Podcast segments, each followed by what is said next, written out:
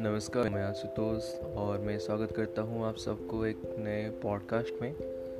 सो so, मैं basically एक three D animation का स्टूडेंट हूँ और अभी एक स्टार्टअप में काम कर रहा हूँ और उसके साथ मैं एक बिज़नेस एनालिस्ट बनना चाहता हूँ। सो so, ये पॉडकास्ट मेरा पहला पॉडकास्ट होगा एंकर पे।